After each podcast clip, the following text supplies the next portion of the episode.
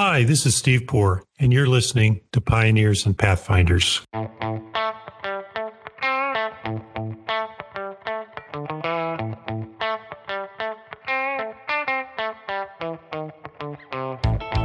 Today's guest is Jordan Furlong, a legal industry analyst who's been writing, thinking, and speaking about the intersection of law and business for over 20 years.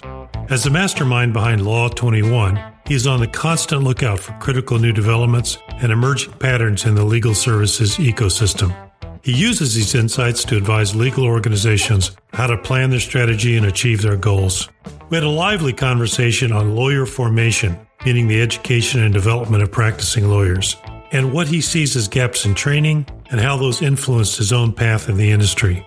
Listen in and you'll learn more about how Jordan is working toward a better future for the legal profession and the society it serves, why it takes persistence, politeness, and understanding. Thanks for listening.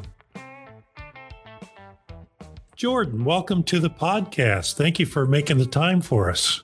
Stephen, thank you very much for having me on today. I really appreciate it. We are catching you in Ottawa, I presume? That's correct. Yep. Yeah. How are things up north? surprisingly mild for the for the middle of March. Uh, no, no, no guarantees, of course. You know, we could very easily get a big dump of snow tomorrow. But so far, it's been nice. It's nice to everybody. I think has that feeling of opening up a little bit now and and kind of stretching out and taking the blinders off. And it's it's nice to have that feeling weather-wise as well. Yeah.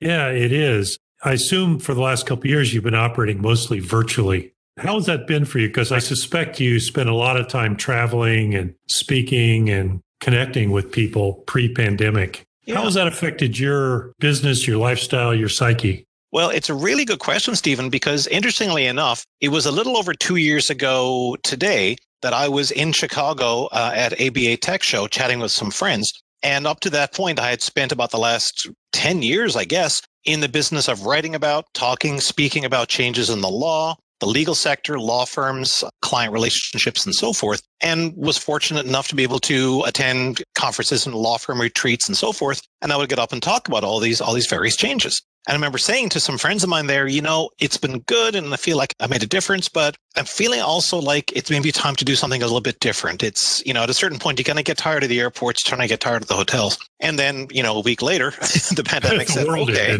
Yeah. yeah. exactly. Well, they have to be careful what you ask for. So yeah. um, these days, that's true, isn't it? so, so it really was for me kind of a, an enforced opportunity to rethink what I was doing. And what I've been very fortunate to do over the last couple of years is switch gears, kind of moving away from going around and speaking to lawyers and law firms about change in the market. And partly that was because I sort of concluded, you know what? I've kind of said what I can say. You know, I, I wrote the book a few years ago. I've, I've made that available free for anybody who wants to read it. I've got a ridiculous number of blog posts up at Law 21. I've kind of said my piece there. And I said, maybe it's time to shift gears. And so I'm now working a bit more in I guess you could call the broad regulatory field, looking at issues such as the formation of lawyers, legal education, training, bar admission, licensing, as well as, I guess, in related issues, the questions of who gets to deliver legal services and how do we construct systems that will allow the most high quality services to be delivered to the most people. And I've had the opportunity to switch away from speaking about the law in person to writing. So I'm doing a lot of consulting and a lot of report writing for regulators and affiliated entities. And so again, I feel really fortunate that I was able to kind of pivot over these last couple of years into doing something which also feels to me like it has a lot of value and can have an impact. Yeah, for those of you who are listening who haven't followed Jordan on his blog, it's law21.ca. Hmm, that's right. And the most recent, at least the most recent one I've seen is called The Way We've Always Done It Is Wrong. Which I think it's just such it's such a fabulous title.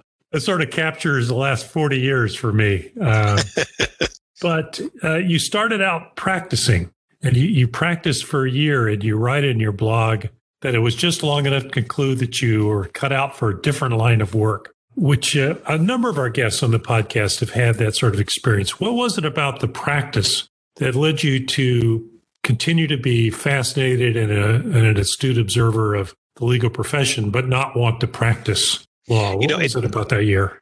Yeah. And again, it's really interesting because, you know, time's a flat circle. And it's funny that I'm now working in areas like a lawyer formation and preparation development, because I think it really does tie into that first experience I had with the legal profession because went to a fine law school and my first job was with a, a very, you know, fine, uh, large law firm in Toronto. Blake Cassels is a great law firm and still are. And I was, I was again fortunate to be able to spend my articling year there. And what I found both during that year and in the period of time that followed my call to the bar was as far as the legal profession was concerned, I was a lawyer. I was ready. I was prepared. I could serve any client on any issue, any matter whatsoever. And I knew that none of that was true.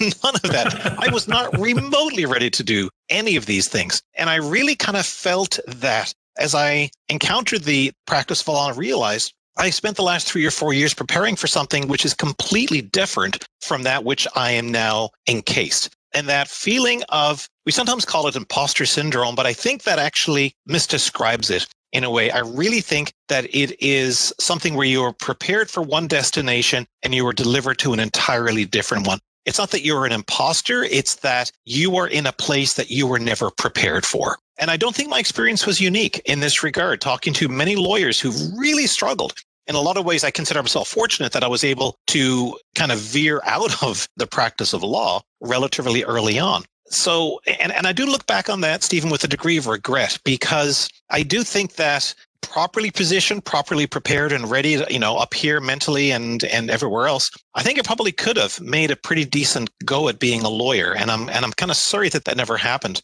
At the same time, one of my favorite observations was from Douglas Adams, who wrote the Hitchhiker's Guide to the Galaxy books, of course, most famously, but also wrote a series of books about a holistic detective named Dirk Gently. It's an entirely different story. And at one point, one of the characters there is describing his journey, and he says, You know, I didn't wind up where I intended to go, but I think I have ended up where I needed to be. And that's really uh-huh. how I feel about how my career has gone because I was able to, first in terms of kind of falling into legal journalism and becoming a writer and eventually an editor for a series of periodicals here in Canada for lawyers, and then moving into the whole area of, of again, writing and speaking about the law. And I just thought, you know what? This is where I can actually make a real difference. I feel that this is my impact area. You know, everyone's got that. Everyone's got that little niche. I think most of us have more than one niche in our lives. And I was really lucky to be able to find that one particular niche. And it was largely because I felt, you know what? The practice of law isn't for me and I'm not for the practice of law. And that's okay. And that's, you know, something I, I talk to law students a lot and talk to law schools a lot. And I try to say to them, look, there are multiple pathways forward out of law school into your lives. Do not feel you have to squeeze and crush and bend yourself into that square hole of being a lawyer in a law firm. If you want to be there, awesome. That's great. But there are many, many other pathways down which you can go. I want to come back. Let's put a bookmark on that. I want to come back to that because there's reality of how much law school costs, the amount of debt, and the amount of choices people actually have coming out of law school. But you chose to go into legal journalism. Did you have a desire to be a journalist before going to law school? What was it that led you down that path as opposed to one of the many other paths I'm sure that were open before you? Yeah, I think that for me, journalism was something I considered when I was doing my undergraduate degree because I really enjoyed writing, and, and, I still do. And writing, I think, in a lot of ways, is the thing I love to do the most, and I'm probably best at more than anything else. And, and I did dabble around journalism a little bit. And what I kind of came to realize was that journalism was maybe a little less about writing and more about just generally being nosy. you know, if if you're a journalist, you really it really matters to you what's going on. I want to dig into this. I want to find out what's going on. And it's curiosity great. is an important trait for journalists, isn't it? It absolutely is, you know, and and you got to you got to know that. And to be able to do that, you got to be the kind of person who's willing to sit through a six and a half hour council meeting to hear the one thing that you need to know. And so for me, the journalism was a way in which I could write and I could expound and, and, and expand upon that particular area. But what I really found as well, and again, it's all accidental. You know, you never know until you get there. But what I found was that I really enjoyed being able to communicate to other people information that they need, information that was useful. And in the early days of journalism, that's like, hey, Supreme Court just ruled on this, or the Court of Appeal has decided this, whatever. And then as time went on and I began to work with more, less frequently uh, publishing periodicals, it moved into more the business of law and the practice of law. And it's like, hey, you know what? Lawyers don't know enough. we are not educated. We're not trained. We're not prepared. Here's what you need to know about running a good business, about pleasing your clients, about working well with your colleagues. And the opportunity to deliver to people insights and information that they didn't have, but they needed, I found incredibly appealing. And in a lot of ways, that's really driven everything I've done from that point forward. When I'm up on a stage talking to law firms about stuff, I said, Hey, you need to know this stuff. It's going to matter to you, to your career, to your firm, to your clients, to everything. But here's what it is. Here's the message. And I really hope you do something good with it because, you know, it's important stuff. Yeah, it's an important skill to learn, isn't it? That's not something that people are trained in as a as a normal course of business, but it's a, it's an important characteristic for people who are trying to drive change. Uh-huh. What led you to evolve from pure journalism into consulting, writing, speaking, your, your current gig? You know, it's funny because when I switched into and, and the periodical where I spent most of my time was the Canadian Bar Association's national magazine. And because it published so infrequently, we couldn't do breaking news or cases. So it was really kind of more the practice and the business of law. And the more I looked at this area, more the more I thought, this doesn't make a lick of sense. you know, why, why, why are we doing it this way? Nobody seems happy. The lawyers I talked to weren't happy. Clients aren't happy. You know, what's the deal here? And so these are the things I began to write more and more about in my editorial capacity. And I would begin to get a, a, a, call from someone saying, Hey, we're having a panel on this particular subject. We've seen your writing on this. Would you like to join the panel and speak to it? Or would you like to be speaker? And I said, Yeah, sure. That, hey, I appreciate that. That'd be awesome. They said, That's really great. How much do you charge? And I thought, oh, okay. I didn't have an answer for I, that. I didn't know this was a thing, uh, but apparently it is. And that, that, was really what it was. I, I, got to the point where the things I had to say seemed to be sayable by few enough other people, and I was saying them with enough effectiveness. People said, you know what? We will bring you in to, to talk about this. And it was really kind of as simple as finding the best way forward. I mean, I make it all sound like a happy accident, and to a certain degree it was, but it was also experimentation. So I, I started up the blog around 2008, 2009, and it caught on a lot faster than I thought it was going to. Now, at a certain point, I thought, you know what? Maybe there's a way I can turn this into something like like the foundation of a of, of a career of a business. And so I conducted some market research because I had a number. I had like hundreds and hundreds, uh, maybe even like the low thousands of readers at this point. So I did some research and said, hey, listen, if I turn this into something where I'm interviewing people and I'm giving you all sorts of inside information and so forth, and I made it subscription only, and you get lots of value out of this, would you pay a subscription to access this information? And I did all this research and I asked all sorts of people who, who subscribed and read my stuff. And the resounding answer was no, no, we're not going to do that because content is meant to be free and that's the way it is. So, and, and I did a lot of that. I did a lot of poking around, experimenting, seeing which of these works. And honestly, speaking could have been the same thing. Speaking could have been something where I tried a couple of times was like, oh my gosh, I'm just bombing up here like a bad stand up comic. I have to try something else. So, and again, something else I'm talking to law students, I, I sort of say, look, don't be afraid to try some stuff and accept the fact that some of the things you're going to try, you're going to crash and burn. But that's all right because you're going to walk away from the crash and you're going to be in better position than you were before before you went in. Yeah, absolutely. I, you know, that resilience is something law schools don't really teach no. well, but it's such a it's such a core component to what it means to be a really great lawyer, but to be really great in a lot of aspects. You've spent a lot of time recently writing about what you refer to as formation, the creation of lawyers, the law yeah. schools. Talk to us a little bit about your thoughts, because that's a lot of debate with what's going on in the states between do we still have the bar exam? Do we need three years of law school? Then there's a whole cost associated with law school, which for many law students diminishes their ability to choose their paths in the profession because they have such law school debt. It's a that's a lot of issues sort of embedded in there. Yeah. Maybe you can help us sort of share some of your thoughts on that. Yeah, and and this kind of goes back to the title of the last uh, that last blog post. You know, the way we've been doing it is wrong, which I do think right. applies in many dimensions across the law, but it especially applies, I think, to the lawyer formation and licensing and, and development process because we do ask ourselves things like, well, is law school too long? Should we have just two years of law school? Should we find ways to do this and this and this with law school? And how about the bar exam? How do we make the bar exam better and so forth? And I think the mistake we're making here is that we are taking these elements, uh, these existing elements of the bar admission process as a given. We're, we're assuming that these are the tools with which we must work and we're confusing inputs because that's all they are, right? They're input mechanisms. We're confusing them for the essentials of what it means to be a lawyer. So where I start the whole process is asking, I think, a relatively straightforward question. What would you want to know about someone before you agreed that they should be allowed to become a lawyer, right? Tell me, you know, what's what's the profile of a competent lawyer on the first day of their career, right? Again, we're not talking someone who's 5 or 10 or 30 years down the road. On day 1, what does this person need to know? What skills must they demonstrably possess? And what characteristics or attributes must they have for us to feel, yeah, you're ready to do this? And that kind of competence profile or framework has been absent pretty much for the entirety of the lawyer development process, right? If you said to a state Supreme Court or here in Canada, a law society, describe to me in details with specifics what are the competencies of a brand new lawyer, they couldn't tell you because we don't know. All we've ever done, we've, we've taken proxies. We say you got a law degree, right. that's a proxy for knowledge. You've done the the bar exam, presumably that's a proxy for more knowledge, maybe, and and some practical skill, and that's it. But we've never actually created a threshold lens or a threshold process through which you must go to which you can aspire so the work that I'm doing or trying to do these days is to help construct those frameworks. And there are some good examples. There's a couple of good examples here in Canada. There's a great one over in England and Wales for the Solicitors Regulation Authority. And once you've got that framework in place, once you've got a set of characteristics and attributes and knowledge and skills to say, this is what you need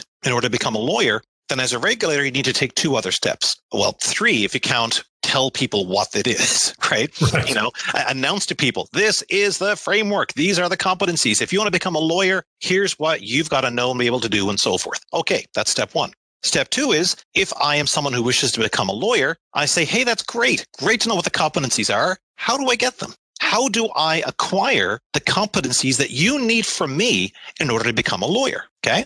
And if we're going to be able to say to people, you can obtain these competencies, they've got to be reasonably accessible. And reasonably accessible does not mean three years and $100,000 in an institute of higher learning to get a degree, which, although every single regulator in North America requires it as an essential element of bar admission, not one regulator anywhere in North America is satisfied with. It blows me away. I, I talked to regulators about this. I said, you have created a sole supplier situation. You demand that everybody who wants to become a lawyer has to have one of these, but you don't even like these, right? You're always right. talking about how it's not satisfactory.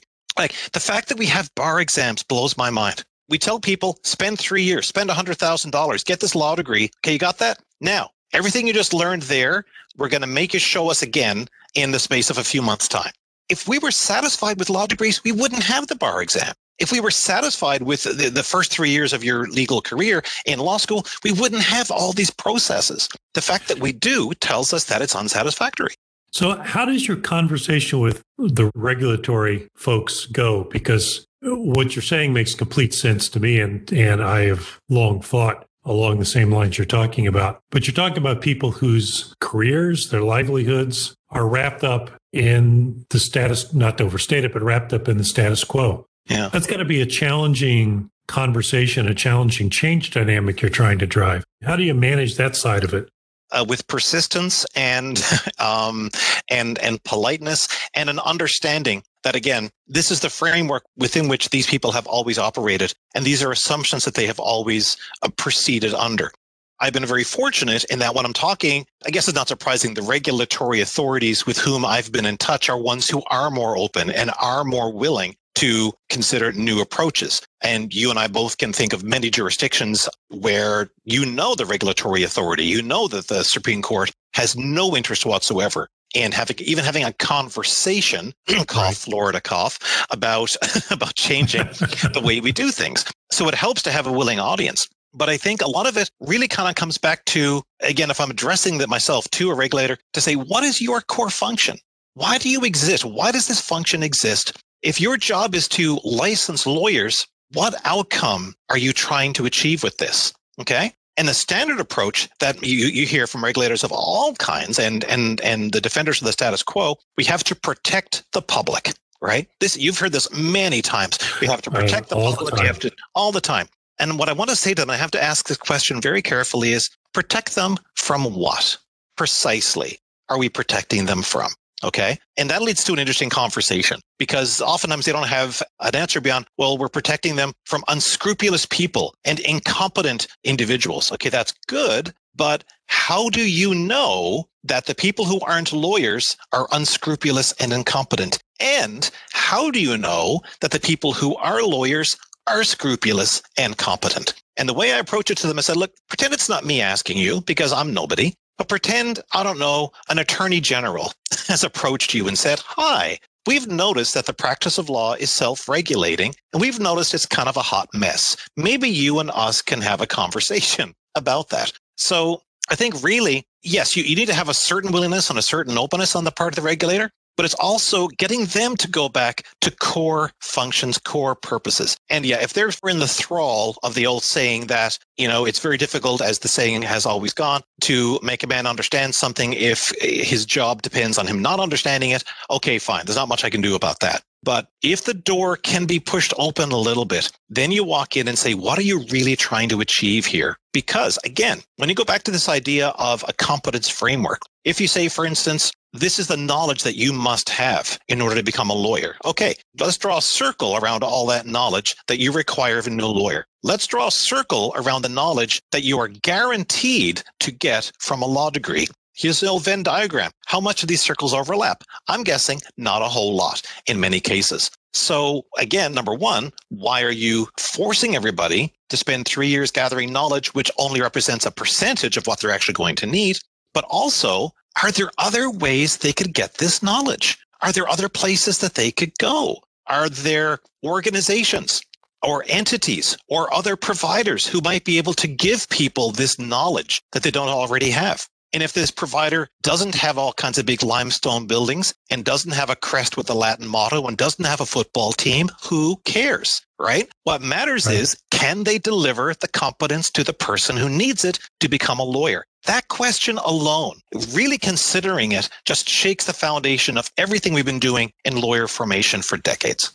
Yeah, you also wrote an interesting post a few posts earlier than the one we're talking about on we're talking about defining competence. Hmm. You talk about specific competence versus general competence. I found those concepts fascinating. The practice is so multifaceted from sole practitioners who do have to know a little bit of everything to lawyers in big firms who are highly specialized and highly functioned. How do you apply competency standards across this sort of multifaceted profession? And that, that I think really is the core question, isn't it? Because the idea of competence, again, at the point of licensure, is it's a complex endeavor and it's you know and it's difficult undertaking, but it can be done, as we have seen from from various jurisdictions. The issue then becomes though, when you are in practice, how do you know that someone is competent in a given area? And to a practical extent, we do kind of rely upon lawyers to make this assessment themselves. And in that blog post you mentioned around general versus specific competence, in a lot of ways, specific competence is the question a lawyer asks themselves. So someone comes to them and says, Hey, I want you to do A, B, and C. And the lawyer says, you know what? A, B, and C is not my thing. Or like maybe A and B is, but C, eh, you need to talk to someone else about that. And again, something that we don't really train and develop and help lawyers to gain is that skill of being able to say no to something. So many issues that come around client disappointments and complaints and, and regulatory issues and errors and omissions comes from this kind of dabbling, this kind of saying, oh, I can kind of probably figure it out as I go along. I go look um, at the book and it'll tell me something and I can figure it out, right? Exactly. research. Yeah, exactly. I'm a lawyer. I'm smart. Many people, by the way, as you know, especially people who aren't lawyers but who work with them, often remark on how lawyers have a supreme and completely unfounded confidence in their ability to master any subject, right? well, yes, I know it's thermal mechanics, but I'm a lawyer. I can I, I can figure this out. So when you look at the question of, of regulation in that regard, I think in practical terms at scale, you cannot regulate lawyers in the sense of monitoring them all the time or assessing them all the time even in England and Wales, where they are talking, the Legal Services Board of England and Wales is talking about the idea of ongoing competence checks for experienced lawyers. And maybe even if those checks don't fly, the question of having to reaccredit to kind of learn again. Or the analogy I give is that much like being a driver, you know, you, you pass your driver's test once, you're a driver for life. You just have to redo your license. And we take the same approach to being a lawyer.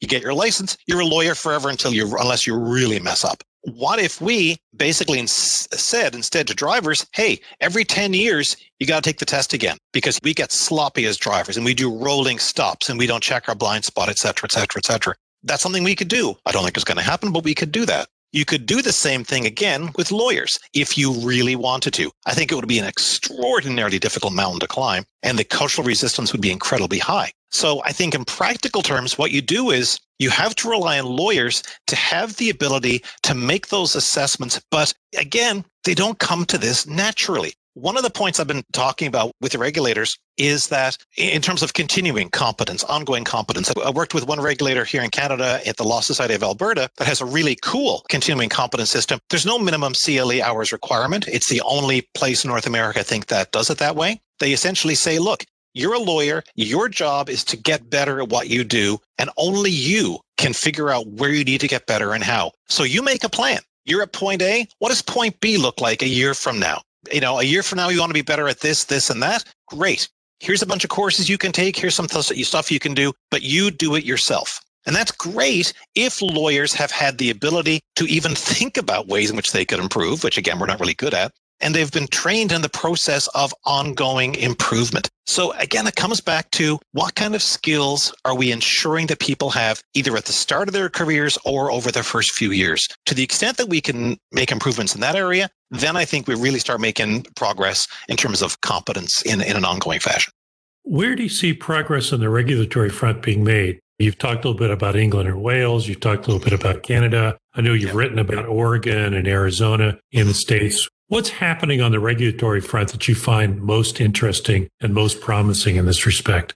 I remain encouraged and heartened by what the various, if you call them sandbox jurisdictions are doing. And this is this like is Utah, Utah, Utah, North Carolina. Florida made a, a gallant attempt and it's just been shot down. California has been making gallant attempts. That's being pushed back on. And I note in passing that you can tell how threatening these initiatives are to the status quo by the amount of pushback they're receiving. Because your objective observer would say, okay, so you're going to set up a system by which someone who's not a lawyer wants to provide legal services. They register with a regulator. They are closely monitored. Data is gathered about the services they provide. And after a period of two years, if their noses are clean, they get to become uh, authorized providers.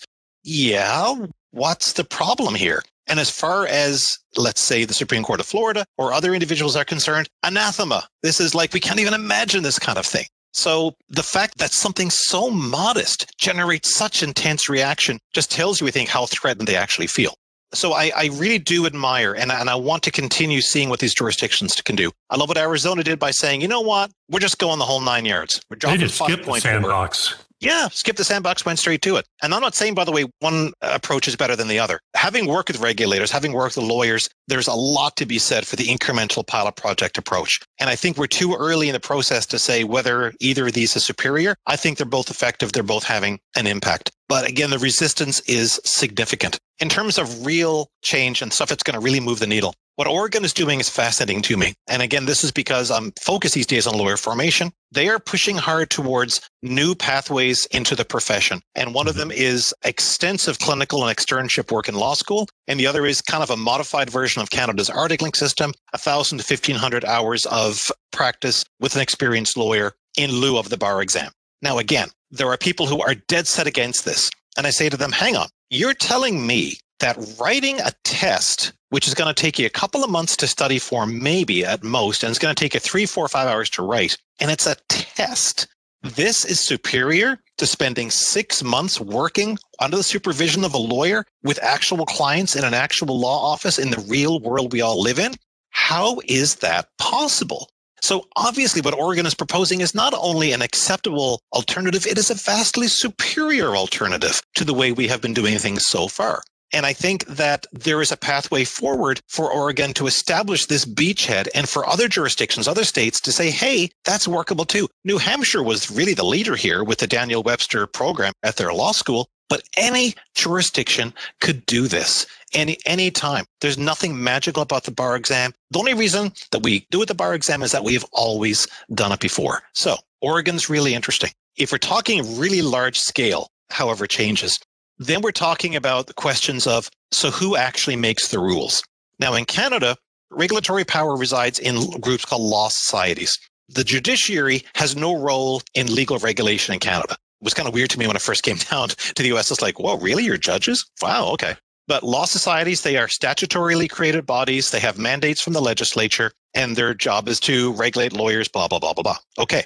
But the way that law societies run in Canada is that the directors, if you will, the board of governors, are mostly lawyers. And not only are they mostly lawyers, but they are elected by other lawyers. They have campaigns. Vote for me to become well, a governor. Of course, that's the way lawyers would do it. Right? Of course, that's the way they would do it. And what kind of system do you think winds up when you have lawyers who are elected by other lawyers to govern themselves? It's five kinds of wacky. So, one province here in Canada, British Columbia, is now pushing in the direction of changing its governance structure of saying, you know what, we're not going to have mostly elected lawyers because there's a, there's a small number of lay governors, but they tend to be outnumbered very easily. We're going to change the structure. We're not going to have people elected. We're going to have lawyers maybe constitute 50% uh, maximum of the number of, of governors, these kinds of changes. And if you can ima- imagine any given US state where suddenly it's not the Supreme Court that's making these decisions, maybe it's a third party organization where all the directors are skilled and experienced and appointed. They represent a broad swath of stakeholders in the justice system. It is a co production of the legislature and the judiciary. The legal profession is involved. Lawyers are on part of these directors, but they're not the only ones involved in it. What does regulation start to look like then? How do we approach it then? California, I really think when they split their bar, made the first giant step in that direction. And I would love to see more states do that because that is really when you go to any particular regulatory question, you always come up against the yeah, but the regulators won't allow it. The court won't allow it. It won't, won't allow it, won't allow it. And I get really irritated when someone says, well, I'm not allowed to do this. It's like, well, maybe this, the entire not allowed structure has to be taken down. We're in a very fluid, dynamic time eh, in political terms, in social terms. I would not be comfortable at all sitting on top of a long-standing hierarchical organizational structure that has been shown to push back against innovation, push back against broader access to justice, and making rules to suit itself. I wouldn't want to be on top of that teetering edifice over the next five, ten years. Nor would I. And uh, you're doing some great work out there, Jordan, oh. pushing this envelope and moving it forward. We've gone past our allotted time, but this has been a fascinating conversation. And I want to thank you so much for spending time with us today. We'll have to have you on again and continue the conversation. I got a whole page of questions for you we didn't get to. Fantastic. Stephen, thank you so much. I love the chance to talk about these things. It's been a pleasure chatting with you today. And I look forward to the opportunity for us to uh, do it again sometime soon. And if people want to connect with you, is the best way to do it through your uh, your website, your blog? That would be great. And also, I'm on Twitter probably more than I'm on the blog these days. So it's Jordan underscore law 21 or something like this. I like that there's like, there's three Jordan Furlongs on Twitter, and one of them's like a high school student somewhere in Britain. So I, I think if you look me up on Twitter, it's probably me. Okay. Everybody find Jordan and not the high school student in Britain. Jordan, thank you so much. Thank you, Stephen. Thanks for listening to Pioneers and Pathfinders. Be sure to visit thepioneerpodcast.com for show notes and more episodes. And don't forget to subscribe to our podcast on your favorite platform.